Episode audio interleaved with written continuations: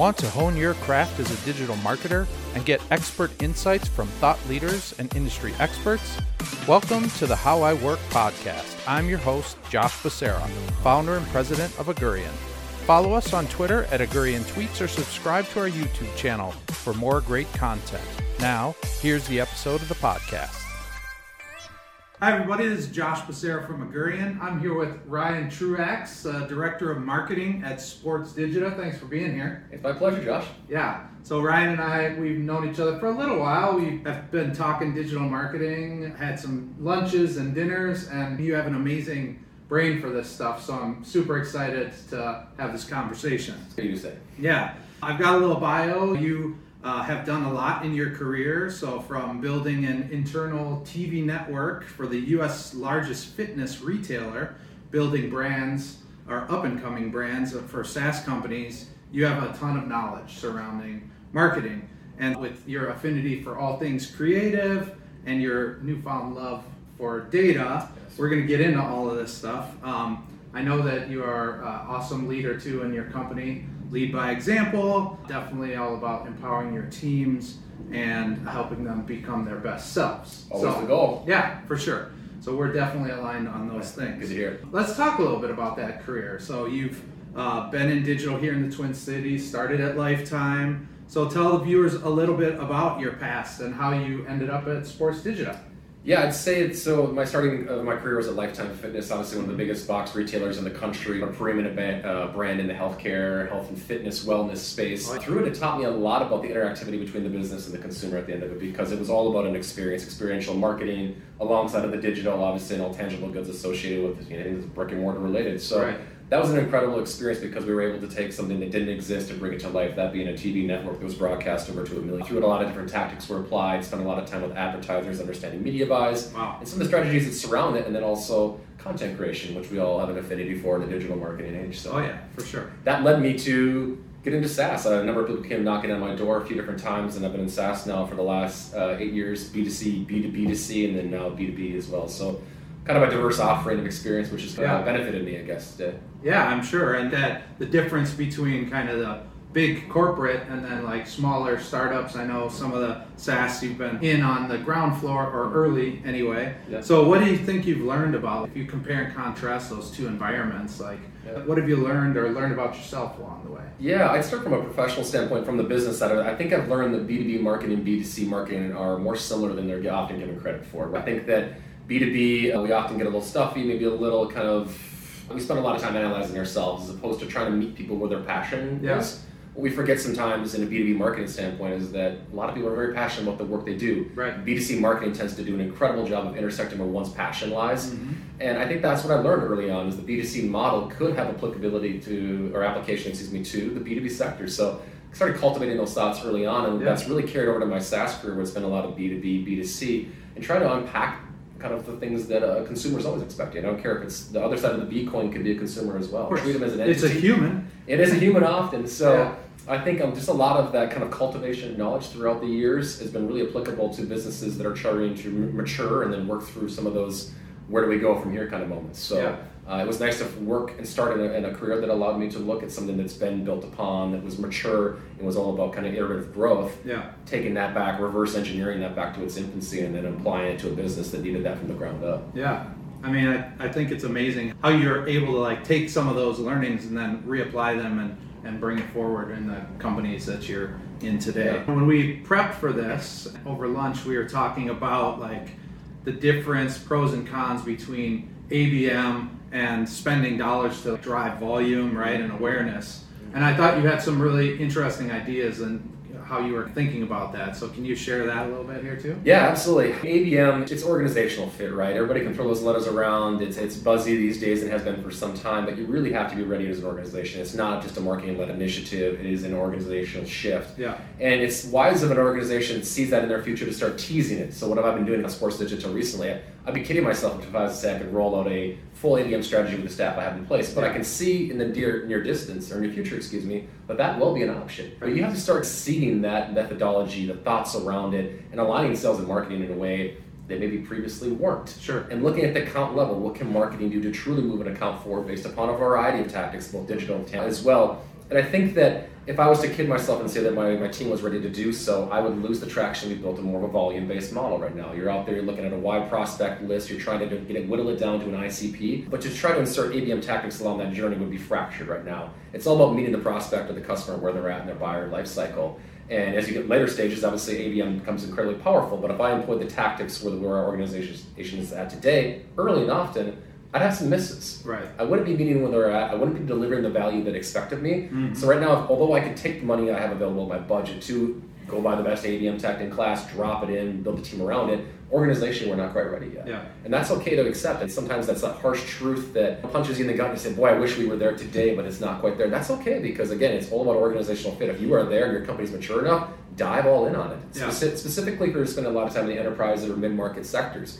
If you're SMB or B2C, obviously it's something that's not going to be as applicable to you. But if you find yourself trying to go upstream as many SaaS businesses are, if you're not entertaining it, to do more research around it, and then really look at the tactical level, what works for your business, Yeah. for that ICP as well, because certain things are work for others, and ICP is, or excuse me, ABM is not a one size fits all. It's very custom. It's very tailored to the individuals inside of that kind of account. So I think it's more about budget management and not getting out over your skis, right? Because again, it's the sexy terminology. It's been around for some time. People think it's the kind of the silver bullet. We all know there's no silver bullet, or we don't be using it. So it's protecting the budget and getting the best usage out of it current day to align with the business needs and objectives. And that for us is is it more of a demand by volume right now because we have a lot of AEs in our team right now that we need to feed. And based upon my team's fit right now, we just have to be more of a volume model than a kind of down the funnel, sit alongside of ABM and run a parallel with the sales team. Yeah, yeah, yeah. Yeah, it's interesting. A couple of things. So I think there is like organizational readiness is a real thing. I think like there has to be alignment around philosophically what are we trying to accomplish. There's like a mindset that Yeah. needs to exist, and if you don't have those things, then it's really hard to just like you said, you can't just drop something in and make it go. So you brought up sales and how you work with sales. Sounds yeah, you have a lot of account managers compared to your marketing headcount. Managing those relationships that with sales, it's super important. So what have you done or what have you found effective or helpful when like approaching sales? Yeah, one of the things my team is probably sick of me saying is the absolute attention on internal selling that is required. It's just education, it's informative at times, but we get a little assumptive in what we think the sales team knows that marketing is doing, and that's where I think there's the gaps that fall off. Yeah. Is that there's this lack of perception of value. What are you doing? How does it apply to kind of my world, that being Right. the AE's world? So I think in a world in which we move so fast in SaaS, we have to over communicate, and to the point of nausea. Sometimes you think, boy, that redundancy is going to sound get a little. But in, fact, when you're moving that fast, things are often left in the wake of the conversation. Sure. So I think there's a time for redundancy in conversation, but really what we do is we have a lot of different touch points. So we have three pods that are led by directors, and we have different settings in which we talk to different, you know, kind of internal clients, and that's directly to the AEs in a setting that's led by their directors. So that's a weekly touch point. Then we also have a secondary touch point, which is the directors and myself and then my senior campaign manager, Okay. in which we're talking at a little more high level strategy. We take that strategy and we walk it back for the AEs on more of a one to one basis, let them know that they're being cared for and that their voice is heard from Yeah. us as well. And it's that back and forth where they start to see the reciprocation of their them their voices being heard, the tactics and the, their asks of the team are being Yeah. now met. So I think communication, although often talked about and of those things that are just table stakes, is essential. Right. And it's not just the, the head of marketing, the head of sales talking. It's at the individual contributor level. You have to empower your team and encourage them and to ask them to get uncomfortable. Not everybody is and as a marketer, who might be a little introverted perhaps, which isn't always the case, but you go to an AE who's certainly not going to be, Yeah. that can be an intimidation barrier, but you as a leader must find a way to empower that individual to overcome that barrier so that we're truly communicating and level setting between the two departments. So I think it's a lot that leaders can do, of course, but when you empower those who are at the boots on the ground kind of level Yeah. to have that conversation, you don't have to run it by me. If there's something you think you can do to move the needle for them at this point in time, Yeah. bring that to their attention. It doesn't have to be a formalized meeting cooler talk, down the hallway talk, meet them at their stand-up desk, in their office, wherever it might be, and take that opportunity to show the value we can bring to them, uh, and then have a discussion around it. So I think individual contributor up to the leaders, you have to just have a, a frequency uh, uh, of meetings that continually take place, and do your damnedest to not cancel those meetings as well, to try and Yeah. maintain on and say, ah, we don't have a lot to talk about this week. Use that platform for more ideated discussions. Yeah, yeah. I think that's a great call out. And honestly, again, it harkens back to the fact that we're just we're people. Account managers are people, and Yeah. they just want to feel like they're empowered. They want to feel like they're being heard and listened Yeah. to. And on the marketing side of things, we want to understand what they need, and we want to like we're all on the same team. And I think it many times like it becomes very kind of adversarial or confrontational, and it is all comes down to like that Yeah. lack of communication or just treating each other like people, right? Yeah, it's that shared empathy for one another, right? Yeah. Like to, to Josh's point here, we are human first, and if we lead with an empathetic edge, we understand each other better. We level set and see the challenge that that party is, is dealing with at that point in time. So how do we solve those challenges and acknowledge them, and not ignore them and just say, "Ah, it's sales problem. That's marketing's problem." Yeah. No, if we're walking and talking in the same line, we're better together than we are individually. So. Right. Uh, try to get together and collaborate as much as you can. Yeah, Again, happy hour. Whatever it might take. yes. Yeah, exactly. So let's shift gears a little bit. We talked about people and relationships and things. Let's talk a little bit more about like KPIs, goal setting, and all of those things. So you operate on this 90 day goal setting cadence, right? Yes. You've got sprints. And so tell us a little bit about like that cadence, the value unit. I know we've talked about OKRs and things like that. Yeah. I think when you talk about SaaS specifically, you're- inherently in a fluid environment. I don't. If you're making, if you're 100 ARR, if you're five ARR, it's a fluidity you have to embrace and acknowledge. And I, as much as like with any other leader, to to look 12 months out, nine months out, six months out. But sometimes what you find is that time could be wasted because the business shifts so quickly, as is your consumer base. So we look at 90 day kind of cycles and what can we accomplish inside of that? How do those goals align with the business needs? And then use like more of a rock and pebble based mentality. What can we do to move that pebble closer to the Yeah. finish line? And then it supports the boulders or the rocks that are sitting in front of us. So I think it also keeps a very clear path for leadership to understand what are they doing, are they meeting their goals? It's measurable. It's outside of some of the data points they always so commonly refer to in marketing. And the sprints that sit inside of that help people feel fulfilled. When you have objectives that take six, eight, 12 weeks, success is elusive. That grind. that lack of completion is is a grind and Yeah. it wears on someone. So if you can look at smaller bites of the apple and, and show that to the team, like in a five day sprint and a ten day business cycle, we can accomplish this. Yeah. And you watch the satisfaction in the individuals that are doing the work. It's incredibly empowering. So when we re, we take that sprint and we start it over again, there's enthusiasm, there's Right. momentum behind it, and there's a freshness to initiative that we know is 12 week long, 12 weeks long, excuse me, but our, our wins are small and they amount to something large at the end of the day. Yeah. And, and it helps us become a little more stay in the moment as opposed to I see the finish line. I'm just going to do whatever I need to do, and I may take some steps to get there quicker than I should. Yeah. Just because who doesn't want to finish the race a little early if they can? Yeah, I also feel like it, it offers a, or provides an opportunity for like leadership even because you have to manage expectations up as well. Take those bite-sized chunks as well because otherwise leaders can get like way out ahead of their skis and they're thinking about these big initiatives, these 12 to 18 month things and if we can break that down into little bite-sized chunks, mm-hmm. it helps them as leaders stay on track and us as marketers remind them that hey, like this is we said this is our next best step. This is what we're going to do. And I think it's important too, is it brings leadership closer to the tactics. Now, not every organization has the time in which to unpack the tactics. They typically look at the outcomes and say, I don't care how you got there, you got me the outcomes I, I, I was expecting or hoping for. But when you bring them closer to the tactics and have real time discussions around the things that you're doing to drive the business forward at that kind of, again, tactical level, they feel very close to you. Yeah. And it's empowering and you're building equity in a relationship. So when you do go out on a ledge for the next day, I'm going to try something a little radical. You have equity now to do. Right. It's not like you're always having to prove one's self worth because they see the continue the, the multiplicity of the work that you're doing from a tactical level. So much so that you're going to get runway in the future when you want to take that kind of radical progressive step. And I think a lot of marketers want to take those steps and they struggle with. They said, leadership will never give me the allowance to do. Did you get the buy-in and build the equity reliant upon that big ask that you just made? Question yourself and you've really got to look yourself in the mirror because people think that they have. But if leadership looks at you sideways, either there was a miscommunication or you didn't build the equity you thought. So now when that ask comes up, you're probably going to get shot down, especially if there's a budget line tied to it as well. Yeah, so for sure. it's about equity building, in my opinion. And again, just transparency and candor always works with leadership, Yeah.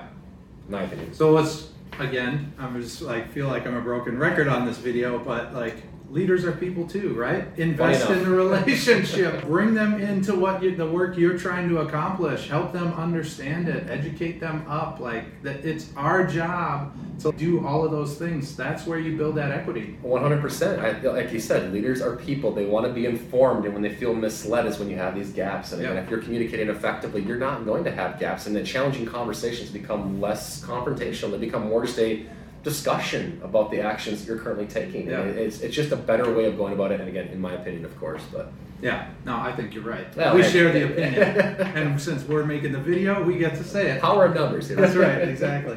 All right, a uh, couple more questions. So let's talk customer journey. Yes. You know, super important. We talk a lot about it on these videos. So explain kind of what you're doing at Sportsdigita, what's working for you with the customer journey. Yeah, I'll down to two quick things right away. It's, it's about uh, exchange of value. My team constantly hears me talk about if we're not providing value at every touch point, we're not doing our job. Because yeah. these day, this day and age, we're inundated with information in a way we never have been before. So people's time is the commodity in which we truly trade. So yeah. I'm going to ask for your time damn well be ready to give you the value you expect of us. yeah, exactly. The customer journey that we've been able to build is obviously around automation, if-then logics. If you choose to do this, you get this bit of information, but it's really the content that supports that kind of if-then mm-hmm. logic, and then based upon your interactivity with it, what's served you next. And again, if we provide value at every touch point, despite your inactivity or activity, there's going to be this really fluid relationship of they get me, they understand the things that I'm seeking out. We're addressing pain and we're exchanging value and we're selling on the outcomes that we can achieve together. Yeah.